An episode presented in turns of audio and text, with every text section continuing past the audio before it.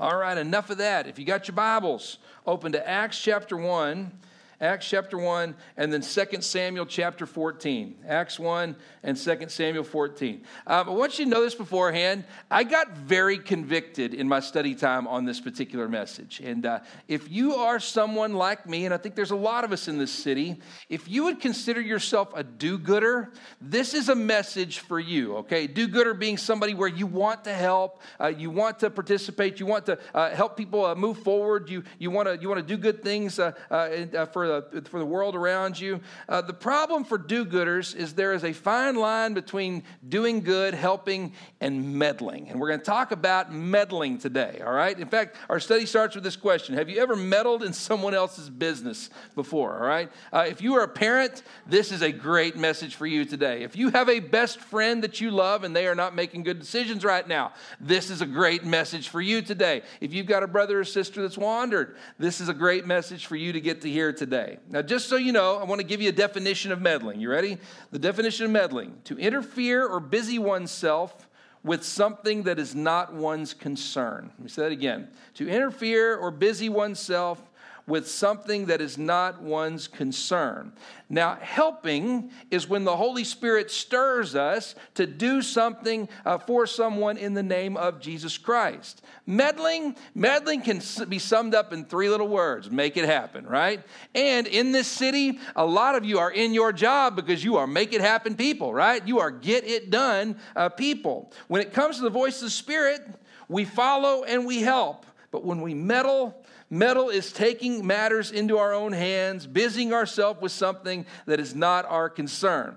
When you set one of your friends up on a date with someone else, there's a point when it's helping, and there's a point when it's meddling. All right? You know the difference between the two. When you offer a job prospect for somebody, there's a point when it's helping, and then there's a point when it's meddling, right? Make it happen. The most, uh, uh, the most famous example of meddling in cinema has to be the great movie The Parent Trap. You ever seen The Parent Trap before? Okay, Parent Trap with Hayley Mills was the original. How many of you remember Hayley Mills Parent Trap? How many of you remember Lindsay Lohan Parent Trap? There you go. Wow, more in the room. That, that is our church, Megan. That's how it works, right? Uh, anyway, Parent Trap it's the same in both editions. It's, uh, it's the ultimate in meddling, right? Two twins separated at birth, all of a sudden meet at camp. Uh, one has a parent in, uh, uh, in England, one has a parent in California, and they decide they're going to meddle in their parents' lives and try to force them back together. And lo and behold, after a big scheme is put together, all of a sudden uh, they fall in love, their parents fall in love again on a camping trip in California. All right, that's the way it goes. Can I just tell you, that never happens? Ever, all right? That one time in that fictional movie, that's when that happens, all right? It doesn't happen that way, right? What they did was meddling. The scheme, Hollywood style, is that it could end up really, really good. It's been my experience on this side in ministry. Anytime we try to parent trap a situation, it ends up an absolute mess. Why? because acts 1 chapter 4 or acts chapter 1 verses 4 through 8 gives us a good a bit of insight into that because God is the one who writes the stories of reconciliation. Look with me, Acts chapter 1, verses 4 through 8. This is Jesus' take on uh, us trying to meddle. It says, On one occasion, while Jesus was eating with the disciples, he gave them this command Do not leave Jerusalem, but wait for the gift my Father has promised, which you've heard me speak about. He says, Wait for it. Underline, wait for it. For John baptized with water, but in a few days, you will be baptized with the Holy Spirit. So when they met together, they asked him, Lord, are you at this time going to restore the kingdom of Israel? And he said to them, It's not for you to know the times or dates the Father has set by his own authority. Underline, it's not for you to know the times or the dates, but you will receive power when the Holy Spirit comes on you and you will be my witnesses in Jerusalem and in all Judea and Samaria and to the ends of the earth. So Jesus looks at his disciples and they're going, Lord, what are we supposed to do? You ascend to heaven, you're going to go. What is it that we're supposed to do? We don't want to screw this up. And I'm telling you, Jesus then looks at the disciples and says, Don't worry about it. You're going to have the Holy Spirit. You'll be baptized in the Holy Spirit. This idea of baptism is that you are one way and then you are different. I mean, you are changed after you receive this counselor. And they look at him just like anybody in an office here in DC and they go, Yeah, Jesus, but when? Let me circle it on the calendar. Let me put it on my to do list. And here's the thing the disciples at this point are not trying to be selfish here. They're looking at Jesus going, We don't want to screw this up. This is so important. We don't want to mess this up. Give us the date, give us the time. And Jesus looks at them and says, It's not for you to know the dates or the times that the Father set by his own authority. He says, But you just be ready to receive that power when the Spirit comes upon you. If you're taking notes, you ready for this? So, what do you do when you're just so nervous? If you don't take anything else away from today, good little line here. You ready? When we feel compelled to act but lack clear direction, time spent in prayer is time well spent. Let me say that again. When we feel compelled to act but lack clear direction, time spent in prayer is time well spent. A lot of us, myself included, hear this and go, I get it. But what about when it's your brother? What about when it's your sister? What about when it's your mom or your dad or someone that you care for so very deeply? What about when it's your spouse? In those circumstances, isn't it okay to stir and to make it happen? Isn't it good? Wouldn't God want something good to take place in their life? You got to know when you feel that urge, that stirring to do something, but the Spirit doesn't give you clarity on what that thing is, it's time that you pray. It's time that you ask God to help. When we don't, we meddle. We come up with our own plan to make it happen. Got a dear friend that taught me about meddling. In fact, it's kind of sad today. I've got several stories of negative stories to tell you about times that I've meddled. I'm a true do gooder at heart. Most preachers are. Uh, there's a story where I really got to learn what meddling produces.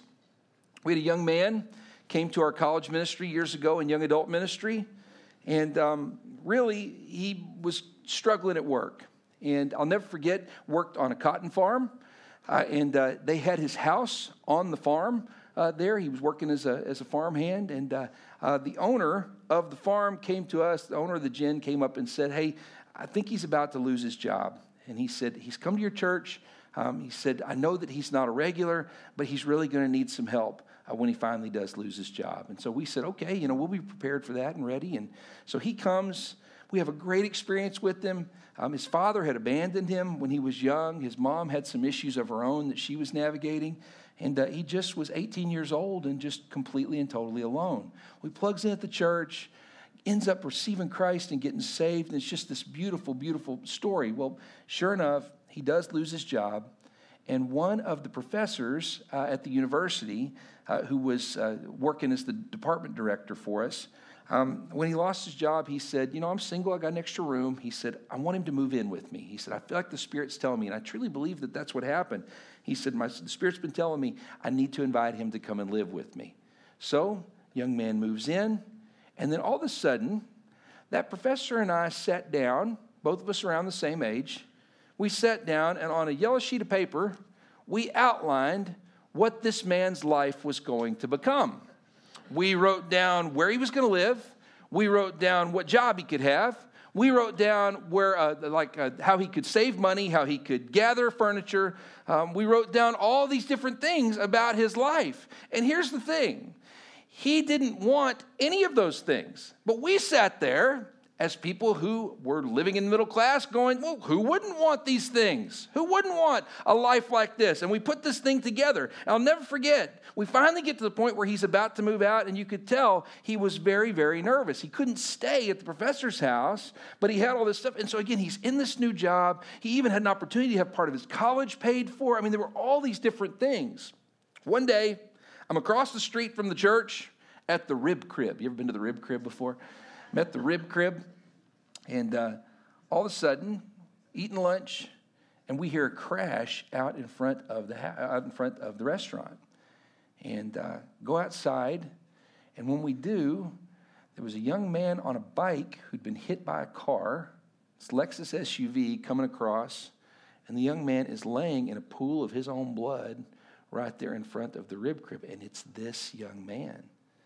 It turns out that he had chosen to try to attempt suicide by driving his bike out in traffic and getting hit by a car. Well, you want to talk about a God ordained appointment? I'm at the restaurant where it has happened right in front, right there on Slide Road in Lubbock, Texas. I walk outside, I see him. He's lying in a pool of his own blood. We thought he was going to die right there in the street. And I said, Are you okay? And he goes, What are you doing here? I said, I was just eating across the street. He goes, I don't want to do it. I don't want the list. I don't want that life. And all of a sudden, we just have this heavy, heavy discussion right there with him bleeding in the middle of the road. We get to the hospital. And while we're at the hospital, the professor and I meet together and we look and went, What's a win for him? What is it that we can truly do to help him in this circumstance? I had baptized him in a Hampton Inn swimming pool on a mission trip we did to New Orleans. I said, We don't ever want him to end up in the street again. I said, That's number one. We said, Number two, we want him to know God. And number three, we want him to be godly.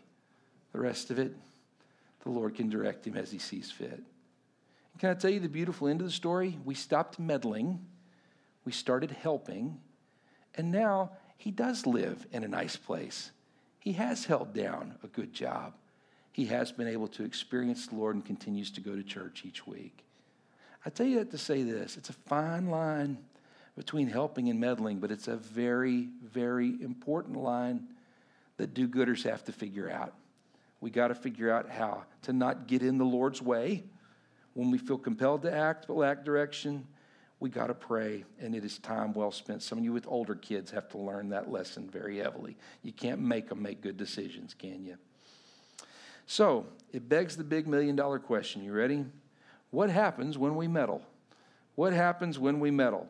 Now flip over 2 Samuel chapter 14 and we're going to start in verse 1 and we're going to continue our study of the story of Absalom. Uh, and uh, in this story, we have a character named Joab. Joab wasn't just anybody, Joab was the mightiest of the mighty men. He's David's commander. Uh, and Joab, seeing that Absalom and David are estranged, and this is interesting, seeing that Nathan the prophet has stood up to David with a parable, and that called him out of the bad relationship with Bathsheba, we're going to see a little twinge of that.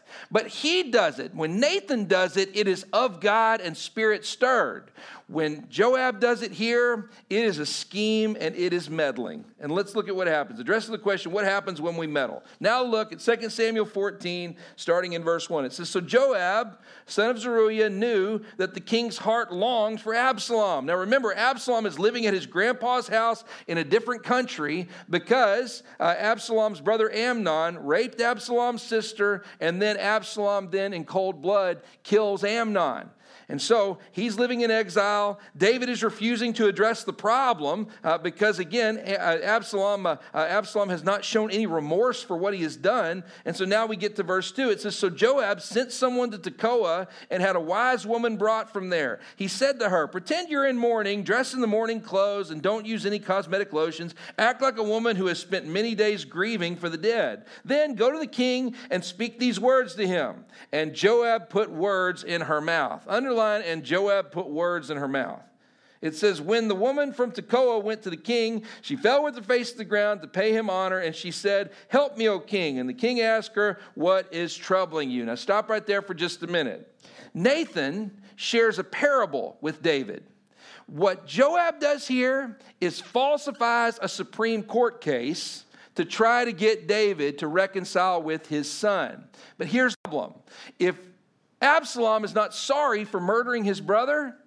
And if David is not ready to reconcile with them, one's not ready and one's not sorry, it is not a situation where they need to reconcile at this point. The foundation is not in place. And David knows that, and he's waiting for Absalom to come along. But Joab, seeing it, goes, Oh, the country's divided over this issue. Half the country's with Absalom, saying he was justified to murder Amnon, and the other half is going, You can't just murder people without a fair trial. We would have no rule of law whatsoever. He has to stand trial for what he has done. David, realizing that this is the mess, continues to leave it on the back burner. But Joab then comes in and forces the hand. We're going to do something that we never do here at Waterfront.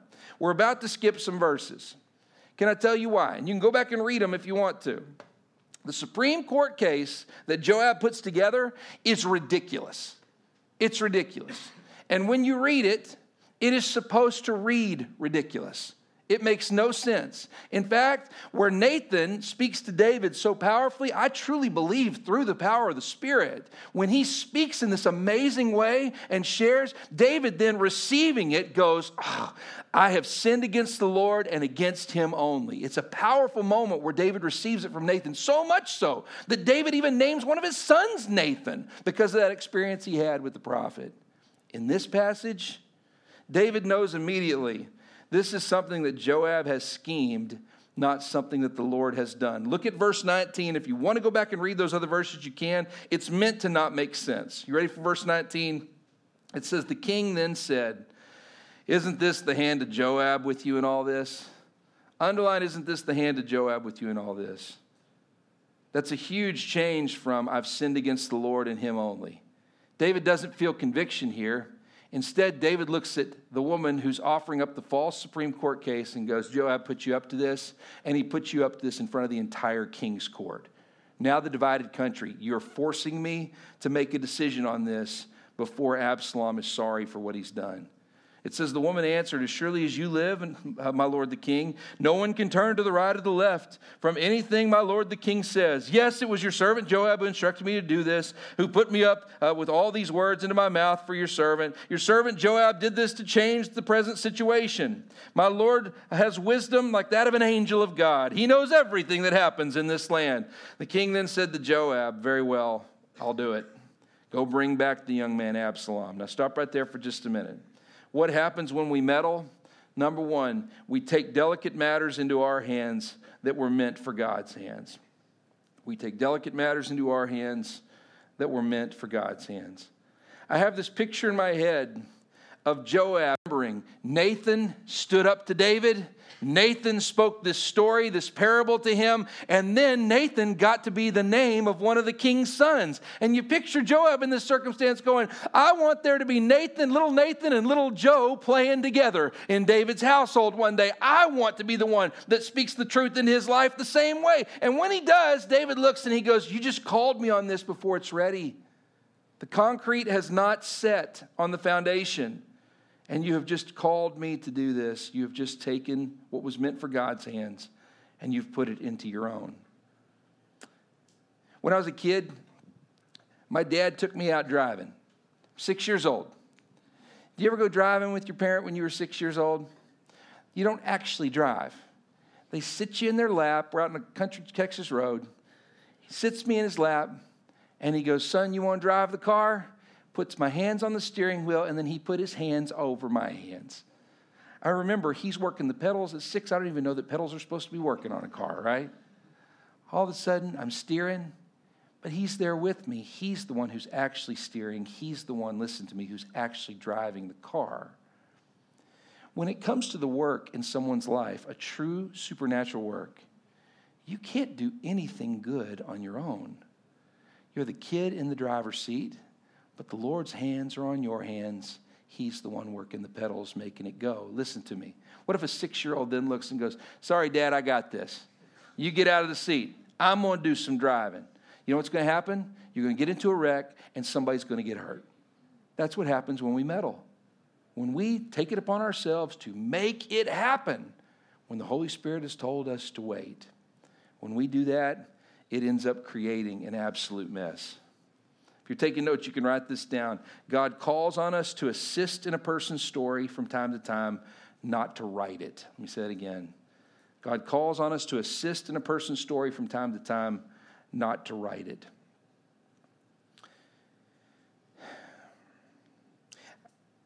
I've never done this before. I've been guilty of meddling. Had someone meddle in my life when I was younger. And it was a minister that was very, very well meaning. But I was really going for it in my relationship with God, really growing about 16 years old. And I had a minister come up to me, and for whatever reason, he pointed to a girl in the student ministry in another town and said, I've prayed about it, and I think you're supposed to marry that girl. 16 years old. Not only that, his wife had said the same thing to the girl about me. So a whole lot of pressure, and I, am telling you, I, I, don't do that, all right? Just don't do that. It's a bad idea. It's a bad idea. So for us, we live in different towns, and all of a sudden we try to start to force this relationship, this friendship. And so halfway for both of us was Amarillo, Texas. And so I'd make the two hour drive from Lubbock. She'd make the two hour drive from where she was from. And I remember one particular time we got together in Amarillo we went to a movie, sat in silence at the movie, and then I said, Hey, do you want to go for a walk? And we were walking around this little park area. We walked for 45 minutes, and neither one of us said a word for 45 minutes. Finally, after 45 minutes, it was so awkward. I was like, I don't think we're supposed to get married. And she was like, Oh, thank God, I don't either. She was like, This was awful. And I'm telling you, all of a sudden we had things in common. We could have a friendship after that. I mean, it just was a really crazy, bizarre situation. Well, here's the deal it's meddling. That was meddling. To speak that over a couple where there was no, or over, over two people, where there was no biblical basis for it, that is very harmful. And I'm telling you, we got to make sure that we don't do that stuff. If God doesn't tell you to do something, if the Spirit doesn't give you something very specific to do, don't be the one that puts weights and burdens on people. And if you feel stirred to do something, what are you supposed to do? Pray. If you feel stirred to do something but have no true direction on it, spend time in prayer. It begs the question should you spend energy praying for patience instead of scheming? Should you spend energy praying for patience instead of scheming? You will never hear out of my mouth, God told you to marry that person over there. He would tell you way before he told me, all right? Just letting you know. Now look at the next part. Look at 2 Samuel chapter 14, verses 22 through 24. Here's what it says next. It says, So Joab fell with his face to the ground to pay David honor, and he blessed the king. And Joab said to him, Today your servant knows that he has found favor in your eyes, my lord the king, because the king has granted this servant his request. Woo! Little Joe is going to be on the way, right? He's going to be the next. He's going to be the next prince here in Israel. Verse 23 it says, Then Joab went to Geshur and brought Absalom back to Jerusalem. Verse 24. But the king said he must go to his own house. He must not see my face. Underline, he must go to his own house. He must not see my face. So Absalom went to his own house, and he did not see the face of the king. You're going to find in the next passage we read David's not ready, and Absalom's not sorry. Reconciliation cannot happen until both those elements are prepared. And what Joab has done is by making it happen, by meddling, he has created a situation where they are building a house before the concrete's dry on the foundation. What's going to happen? It's going to split right down the middle. You got to know. David, up until this point, it's been real easy to call out David and say that he's been neglectful. At this point, it's a little bit of the opposite. David is now looking at Joab going, You created a false Supreme Court situation. You've called me out in front of the entire country that's already divided on this issue. And he looks at Joab and goes, If I have to make a decision today, yes, we'll bring him back, but I cannot see his face until he's ready to own up that he murdered his brother in cold blood. What his brother did was awful. What his brother did was terrible. Uh, he is not deserving of death for this murder that he has done, and yet he still needs to pay for what he has done. There is still a level of payment that needs to happen here. If you're taking notes, write this down. What happens when we meddle? Number one, we take delicate matters into our hands that were meant for God's hands. And number two, we risk engineering a moment before the foundation is solid. We risk engineering a moment before this foundation is solid. One of my closest friends in the world right now, Brother Sam. Sam and I did not start out close. Any of you got a little brother or a little sister? Some of you who are the oldest in this room? Or maybe you're the youngest and you're the one who gets shunned by your older brother or older sister. I was three and a half years older than my brother Sam. I am three, I am three and a half years older than my brother Sam. But growing up, that three and a half years, four school grades, was a pretty big deal. And so I was always trying to get away from him. Um, and the truth is, he's, he's a wonderful, he's a wonderful man, was a wonderful young man. But it just was the way that brothers are. And so, um, all that to say, sometimes I'm ashamed early where I tried to get away from him. And then the Lord brought us together. And when I was serving as a student minister, there was a stretch where my brother was the worship leader uh, that played for our ministry. And so we got to serve the Lord alongside each other. Sam went through some stuff, specifically with my dad, like preachers' kids do. And Sam was estranged from our part of the family And then in my relationship with him, there was about five years where we just didn't speak at all. Um, what the Lord did, every time we would see each other, and there were a couple of weddings that we got to work kind of through this whole process. And I would think whenever we were going to be together at the wedding, I got to make this happen. I got to make this reconciliation happen. There's no problem with me. The problem's with him. I just need to instigate this and see if he wants to be friends again. And every time I would do that, all it would do was refill his anger meter and it would push him even further away. Every time I tried to help, it would just push him further and further away. And then you know what I would do? I would go home to Autumn and I'd be like, see, it's his problem, not mine. When the truth was, I was meddling. I wasn't praying for him, I was meddling. Well, finally, we have the situation where my father passes away. My brother comes back before the funeral, and then he comes back for the funeral itself. Even came here to D.C. to hear dad preach the last time here at Waterfront. I'll never forget we're still estranged, but I had had a mentor tell me, How often do you pray for your brother? And it really hit me hard. I prayed for him, but a lot of times it was wake him up because I'm right and he's wrong. All of a sudden, I began to genuinely pray for him, and I prayed that my heart would be prepared so that we could one day be reconciled, and I dreamed of it. Well, one day on Christmas Eve, out of the blue, I just finished preaching the waterfront service here on Christmas Eve, and my phone rings. We're in the car with Autumn and the kids. Our, our Christmas tradition is we drive to Cheesecake Factory in Rosslyn after the church service is over, and we get, the, uh, we get Cheesecake Factory to go and then take it back uh, to the house. And so we're in the car just after picking it up, and all of a sudden, Christmas Eve, my brother calls. It's just a random call, and he just said, Hey, I just wanted to hear your voice. And I said, This is great. I mean, again, we hadn't talked in, in years at this point. I said, Well, yeah, it's, it's great to hear you. Do you need anything? And he goes, There you go, pushing again. There you go, pushing. I go, No, no, I, I'm just glad you called. Hang up the phone. And then for six months after that, I prayed for him every single day. I'm preaching a youth camp for Fellowship of Christian Athletes. Six months later, at First Baptist Church in Lubbock, Texas. And my brother was heavy on my heart because it was the first time I'd been in that sanctuary since I had preached my father's funeral in that same room. After the service is over, I'm kneeling at the altar praying, and I am praying for my brother there at the altar. Again, the room had reminded me of him. And all of a sudden, my phone buzzes in my pocket. And you know who it was? It was Sam. First time since Christmas Eve.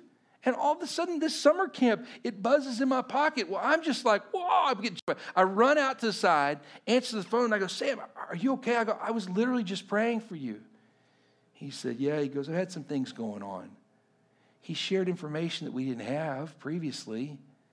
And then all of a sudden, that was where the Lord started opening the door for true reconciliation. I'm grateful to tell you today, after being estranged, he is one of my best friends in the entire world. And we got to spend time with his kids and our kids together.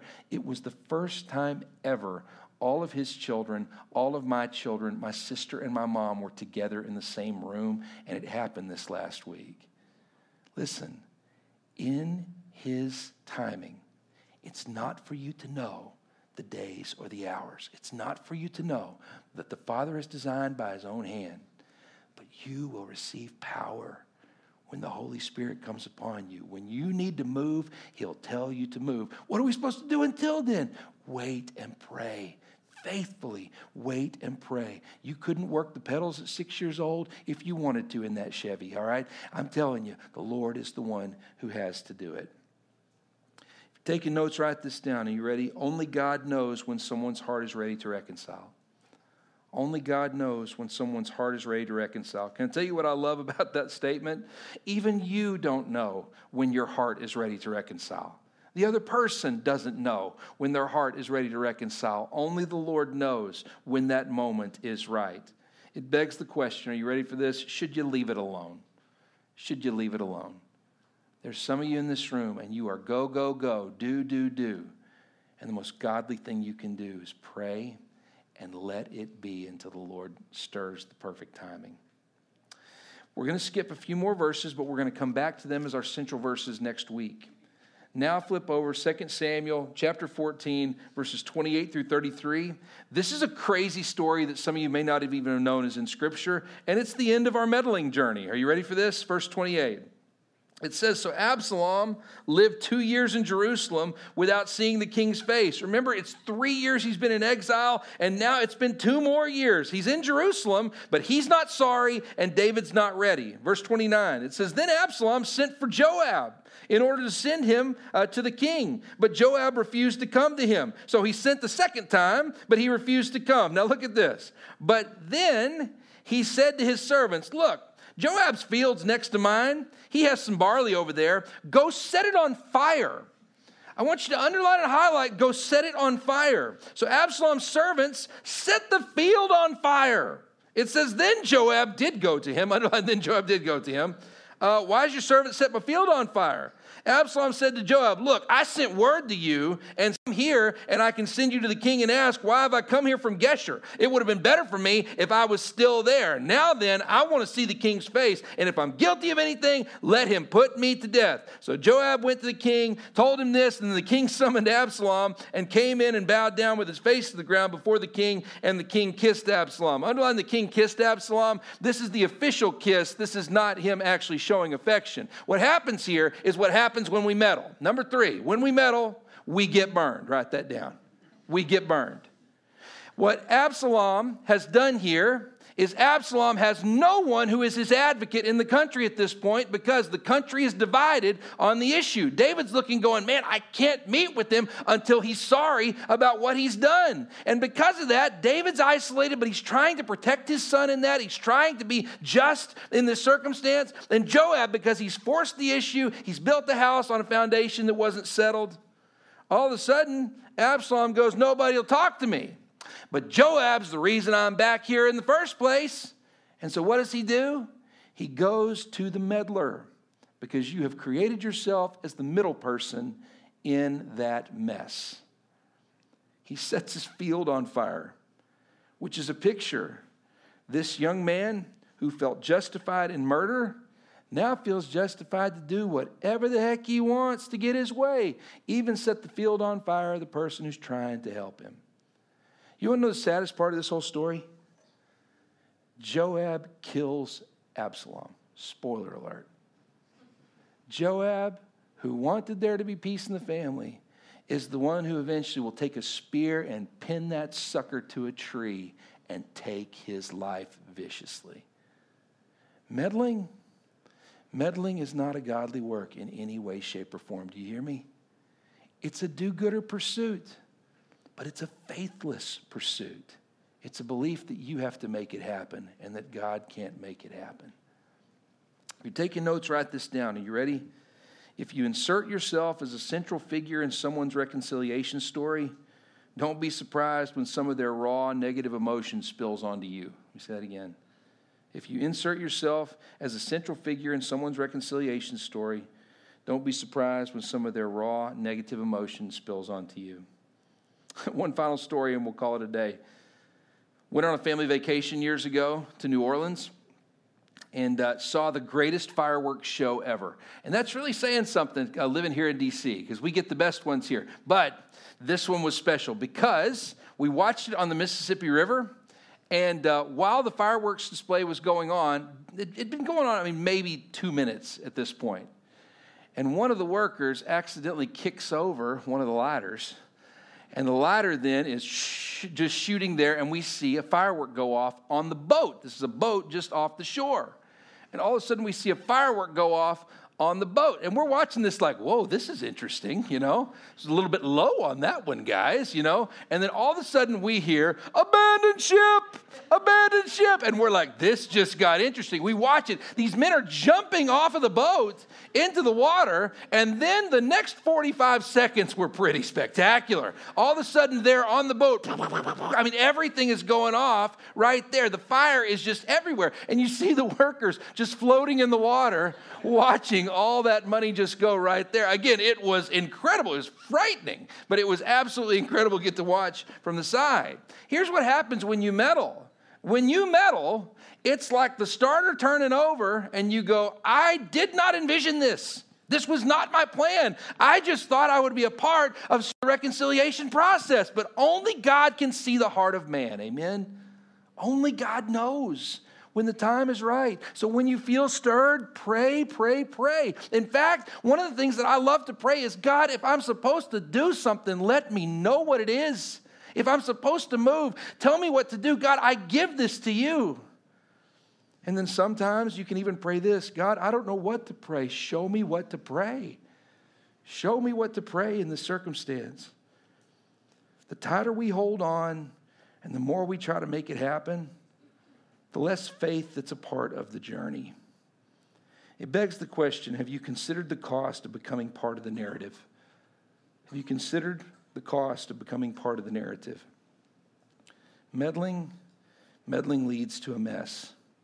Helping is a process directed by the Holy Spirit. Is that a good word today? You do gooders listening to me today? I'm telling you, I'm teaching you power if you're listening. We got to make sure that we're not meddling. Let's bow our heads for prayer.